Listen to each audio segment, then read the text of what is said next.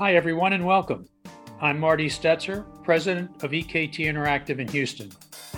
We're proud to be the podcast sponsor for the Society of Petroleum Engineers Gulf Coast section.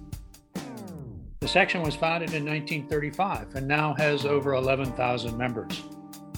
It is a volunteer organization that provides member forums to upgrade and maintain professional competency. This podcast is part of our series and another learning resource available to the members. Numerous on demand webinars can be accessed at www.spegcs.org. Today, our topic is environmental social governance, or ESG, and why we in the industry should pay attention to this concept. Today, I'll be speaking with Mr. Bob Brackett, Senior Vice President covering global metals and mining and North American oil and gas at Alliance Bernstein. Previously, Bob had leadership positions at both Hess and ExxonMobil, so he really knows the industry. We're happy to have his input on this topic as it becomes more important to oil and gas. Bob, thanks so much for speaking with us today. It's my pleasure, Marty. Thanks. Can we start off with your definition of ESG, how it differs from sustainability, and why SPE members should follow this topic? Happy to. And uh, I'll, I'll, talk about ESG first. And, and you can be cynical about things such as uh, ESG, and you can think, oh, it's uh, is this just social responsible investing? Is this Myers Briggs? Is this four hats? Is this just another management fad? And so, what I'd like to hopefully demonstrate is it's actually just part of the business. It's just a different way of thinking of it. And in a sense, the, the oil and gas business or any business is a series of relationships right? It, I'm worried about my customer. What price can they pay uh, for my goods or services, for a barrel of oil in our case? I'm worried about my supplier. You know, how much can I get the service company to come out to the well site for?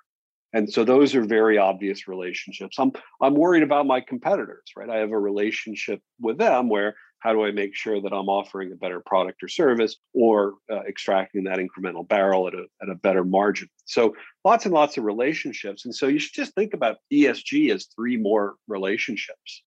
And often they're not uh, in that linear plane of how we think about the business. And easily obvious one, it's it's the environment. And the simple example of something like that is if I own a, a bar yeah, and I'm uh, out there playing loud music with folks hanging outside my bar late into the night. I'm basically imposing an externality onto my neighborhood. People in the neighborhood see the lights and the noise and they don't like it. If I run a butcher shop and I'm throwing my waste out the back door into the stream, I'm imposing an externality. And the oil and gas industry, through uh, what we do, extracting hydrocarbons and then ultimately combusting them uh, to grow the economy and putting that CO2 into the atmosphere, that's an externality. And so I've got to think about my business in relation to that externality. And it's not just the environment it, uh, in terms of CO2, it can be groundwater, it can be methane, uh, it can be whatever my footprint is on, on the environment in which I operate. And I have to share that environment with others. So I've got a natural relationship. Uh, the S is that relationship I have with the people inside my organization. You can imagine a tyrannical CEO that doesn't care about the people that work for him. Uh, clearly, there's a relationship there. And, and, clearly, in the same way, if I ignore the environment, uh, I'm going to pay a price for it down the road. Uh, if I'm ignoring my organization, the folks in my organization, I'm going to pay for it down the road. So, uh, the most obvious one uh, on under the S is just health and safety, and and that's something I would argue uh, our industry does a pretty good job on. And the, the final uh, letter is G, which is governance. And in a way, that's unique to being a publicly traded company. So, a company that's on the stock market, right, a publicly traded company, doesn't have a single boss. It's got all of us potentially as bosses. There's million, hundreds of millions of shares of, of an ExxonMobil or P or Schlumberger or pick your favorite company. And so there's a bunch of folks that own a tiny fraction of that. And as a result, we assign a CEO and a management team to run that business. And so there's a relationship, right? That CEO, again, should not be tyrannical and ignore those small shareholders. He or she should act in the best interest of those. So that's that kind of final relationship. So that's all ESG is. It's just pausing and saying, I know how to run my business, but let's make sure I'm drawing lines between all of the key relationships. How does it differ from sustainability? That probably comes, think about the E and ESG, and, and the E and ESG for our industry, it comes back to uh, emissions, right? CO2 emissions uh, into the atmosphere. And so the on, when you think about CO2 emissions from the E side, it's like, how do I minimize that? How do I worry about that long term uh, risk that those emissions will be taxed or priced? On the sustainability side, what sustainability is, am I going to be in business in two decades, three decades, and indefinitely? And so part of sustainability is internally focused. Am I good enough at exploring or uh, obtaining resources that I can convert to reserves, that I can convert to production, so that I'm constantly in business? We are a depletions based business. So, by definition, every barrel uh, we sell out the front door, we got to find a way to bring it in the back door, or we're not sustainable. So that's kind of internal sustainability. But the external sustainability is well, people want my product in 20, 30, 40 years. Uh, and to the extent that that answer is no, that's how uh, the, those conversations and, and why would people not want hydrocarbons in 20, 30, 40 years? Well, because folks think that we're transitioning the global economy from a hydrocarbon uh, intensive energy industry to uh, less intensive. So that's that's the sustainability risk as we think out multiple decades. Thanks, Bob. In your opinion, there's so much written about it in the press. What does ESG mean for Wall Street? And how does Wall Street influence what the oil and gas companies do? Yeah, and ESG, the way to think about Wall Street, the way to think, you know, my job as part of Wall Street is, you know, researching and developing uh, investment ideas to help large institutional investors make money. Uh, they're acting on behalf of their clients, and then that that money moves on to them. And so within Wall Street, almost uh, there's a, a battle, you might say, between two styles of investing. And the first style is active investing, and the second is passive investing. Or said another way, the first is you know, humans at the wheel, and the second is robots at the wheel. And uh, what I mean by that, passive investing is you know there are plentiful ways that you can go onto your, your investing app or your um, investing website and you can purchase ETFs, electronically traded funds. And what those are, are effectively algorithms picking a basket of stocks to reflect your investment needs. And those algorithms don't need to eat. They don't need to send their kids to private school. They don't need to rub shoulders. And, and so, therefore, they come at a much lower cost structure. And so, over time, passive management has been taking share from active management, where active managers are humans spending all of their time uh, dedicated to this task. And however, there are some things that passive management doesn't do as well. And that's where ESG comes in. And so, ESG, number one, it's very important to large investors. And that means they're willing to pay greater fees in order to own stocks that are both going to outperform and have the right ESG characteristics. So they're willing to pay higher fees. And frankly, it takes more work. You know, humans are better at actively managing between ESG and investing and whatnot. So it's a natural place. And as a result, it's a part of Wall Street that's been growing in terms of uh, assets under management, you know, the capital flowing into the sector. And so that's why uh, the, the humans on Wall Street are focused on ESG. It's a new form of business. It appeals to their skill set, uh, and, and, they can charge a little more for it. Uh, so uh, that's why it's important to Wall Street. Now, what Wall Street then does is make sure that they can influence the strategies of oil and gas companies. Great example on the mining side. You know, this time last year, there there was an incident in which a an Australian iron ore miner destroyed a cave that was a heritage site for Aboriginal people of Western Australia. Relatively small cave, doesn't show up in the financials of the company. There was no huge you know, billion dollar fine or, or much of anything, but the chairman, CEO, uh, head of Iron Ore have all lost their jobs. And they've lost their jobs because Wall Street, right, the, the shareholders looked and said, this is unacceptable uh, and it's going to impact our ability to recommend you as a company. So let's fix it. So clearly, the, that level of influence can start at the very top and percolate through. The other way it percolates through for oil and gas companies is Wall Street is telling oil and gas companies not to grow. They're saying, stop flooding the market with production uh, from the Permian, Eagleford, Bakken, and instead stop growing, take all that cash that's coming out of those wells and just give it back to us. And what that influences is not the CEO necessarily, but it certainly influences uh, us, the, the petrotechnical professionals all through the food chain, if if the level of activity is falling. Bob, does that mean that over time the high cost, long lead time, hundreds of millions of dollars of projects in either the offshore or let's say LNG gasification are going to dwindle? It's uh, so the one example would be um, a company called Kosmos Energy that about a year ago looked at, did a very thorough sustainability study. And what they said is if they're deep water explorers, and they said if we go out and explore for deep water oil, it might take us a decade. And then we're going to appraise that discovery and move it to development. That might take us another decade. I'm, I'm rounding up, but that's the idea. And then suddenly, 20 years from now, this beautiful oil system starts producing. It might take us another decade to recoup all of our capital and earn a return. And then you look and say, well, 30 years from now is 2050. That seems like an awfully far time away in a world where technology seems to reinvent the planet every five or 10 years.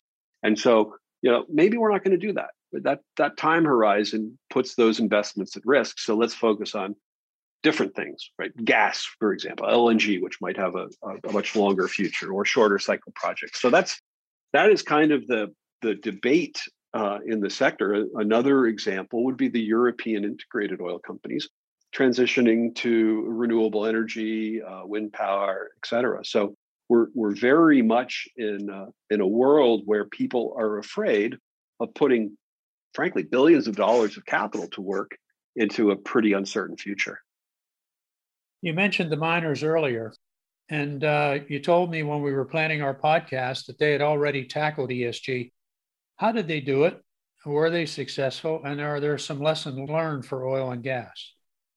Yeah, and so I think there are the sectors are very similar in, in a sense. The the way they did that, and I, I could belabor it, but in really two ways. So first, you know, coming out of 2016, we all remember 2016 is the bottom of, of our last cycle. And then we had another one in 2020. But in 2016 was also the bottom of the cycle for the metals and mining sector. And coming out of that cycle, the industry decided not to chase volume growth. They said, what we're going to do is focus on keeping volume flat, maybe grow at a few percent, uh, and not contribute to, to the problem. The, the classic phrase is the cure for low oil price is low oil price, and the cure for high oil price is high oil price typically as price rises, too much capital flows in and creates the next cycle. So the miners basically transitioned and said, if investors want cash back, we'll give them back. And, and we're not just going to take 100% of the cash coming out of our wells, in their case, their mines, and put it back into more supply. So that's one way they solved the problem in the short run is they appealed to what uh, investors were after. The way they kind of solved the problem in the longer run was to be part of the solution. So if you think about uh, transitioning from gasoline, you know, internal combustion engine to electric vehicles, electric vehicles take a lot of copper. They take a lot of lithium or nickel and cobalt, manganese. And so uh, offshore wind takes rare earth elements, and solar farms take silver and fuel cells take platinum. And so the, the miners are looking and saying, what are the raw materials that the energy transition needs? And let me go chase those because there's a, there could be a, a big market coming there. So back to oil and gas. What could an ESG heavy future look like for our industry? And earlier you mentioned uh, returns to shareholders. Haven't a lot of the major oil companies been doing stock buybacks and kind of maintaining dividends for, for quite a few years. Is this going to change their strategy? Yeah, and so the if you think about the ESG future, it really is the E is the important part. The the G in oil and gas, we've certainly made our mistakes and we've not always been shareholder friendly. The S uh, in the distance past, we've had issues, but you know, the, uh, certainly on the health and safety side, you could statistics on our industry uh, are are much safer than you know pick the, the taxi and limousine industry, the forestry industry, uh, law enforcement. We are, you know, given the amount of, of, of steel we move around at high speed and, and high mass, we're a, a very safe industry. So it's really the E, which is what can we do in terms of CO2 emissions? And you know, one is uh, ultimately uh, just to unlock creativity. And so, uh, so I'll, I'll talk about two ways. So first, I'll I'll talk about what what the cynic or the pessimist would say, and they would say our industry is a dinosaur. We're a stranded asset. Demand for oil is going to fall and go away and be replaced in, in, natural gas by other things. Uh, and so we're in our twilight and let's give up. So, so number one, that's not true. That's not how twilights work. And number two, the, there's a dawn after the, the dark. So, in terms of the twilight, I, if I told you that the mercury industry, again, back to kind of metals and mining, because there's lots of interesting lessons. The mercury industry has never earned more money than it is today. I've got 100 years of data for the mercury industry. You might say, well, that's insane. Mercury is about the worst thing you can imagine. If you're if you're my age, you remember having mercury thermometers in school and the panic if one broke and, and spilled. Right? Mercury, it's toxic, it drives you insane, it's bad for your health. And the world is trying to, to get rid of as much mercury demand as they can. And as a result, the demand for mercury falls maybe 3% a year. So here's something that's deadly, and we can't seem to get rid of it on the demand side. On the supply side, you would have to be a fool to go out and invest in a new mercury mine. Uh, and, and so as a result, the mercury industry is afraid to put capital to work in all but the shortest cycle, really fast, profitable projects. And so every year we wake up and there's still some demand for mercury, but the supply side says, guys, I, I can't. And so, similar with asbestos, we could make the same claim. The asbestos industry is at a 100 year high in terms of revenues. And so, what people don't understand for depletions based businesses like ours, for extractive commodity industries like ours, is there is a ton of capital just to keep supply from falling 15%. And so, because what we've done is we've we've put um, incredibly high hurdles to earn a return. We've put high, the way we'd say it in economics is we put really high discount rates against allocating capital and so every year we're going to wake up and say, you know, I'm afraid to go put that five, 10 year, 15 year payback project together. So let me stick to shorter cycle and let me drill a few, a few more shale wells, et cetera. So don't expect as demand for oil peaks, plateaus, and rolls, the day that happens doesn't really have some catastrophic impact on price because the supply side is so much more levered. Our success depends on price we're much more strict about capital than the demand side, which says, well, give me a few more barrels. So that's don't don't worry about the business as usual. It's going to be around uh, for an extremely long time. Then the positive side is all we need uh, is a price for carbon. Right? Effectively, uh, it's not enough. It is necessary, but not sufficient for us to emit less CO2 uh, to add to the reservoir uh, in the atmosphere. We're going to have to move to negative emissions technologies. And to do that, both to defer or, or destroy demand for hydrocarbons and to incentivize us putting, putting them away, negative emission technologies, there needs to be a price for carbon. That price has to be fairly significant by all estimates, whether you're the IEA or, or the UN, and the problem is, it's just not a very visible price today. And so I know what the price of Henry Hub is. I know what the price of WTI or Brent is, and I can at least get a sense of where they're going. And I can put lots of money against that product price. Someday there'll be a price for carbon. Someday we're going to reverse the polarity of our business, right? We're going to take CO2 from a point source, move it through a midstream investment, find a, a pad, drill a well, uh, have a geologist tell us where to put it, have a, a production engineer inject it, have a reservoir engineer monitor that. And so we're literally going to do every business uh, aspect that we do today, but sort of like know, in reverse. There's an old expression about Fred Astaire, I can't quite remember. But we're basically going to do our same dance backwards and unlock a host of technologies and innovations around that. We just need a price for carbon to get there. So that's that's the hope that we're going to be part of the solution. And, and in the same way, if you give us a price signal for shale gas, we can flood the market with more than than we ever thought. You know, give us a price for CO2 and we'll get rid of more of it than you could have contemplated. Bob, with that perspective on the industry, is there a, a role that SPE members can play as we go forward?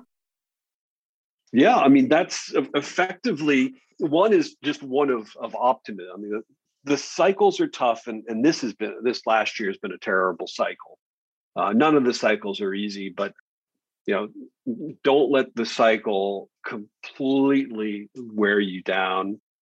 So, so the answer is keep doing what you're doing. Don't let pessimism, don't let sort of the negative sentiment against our sector wear you down, and keep working on those same technical skills because you're going to use them twice. You're you're going to use them for the next 50 years to help folks, uh, you know, build an economy off of energy, which we've been doing for the last hundred.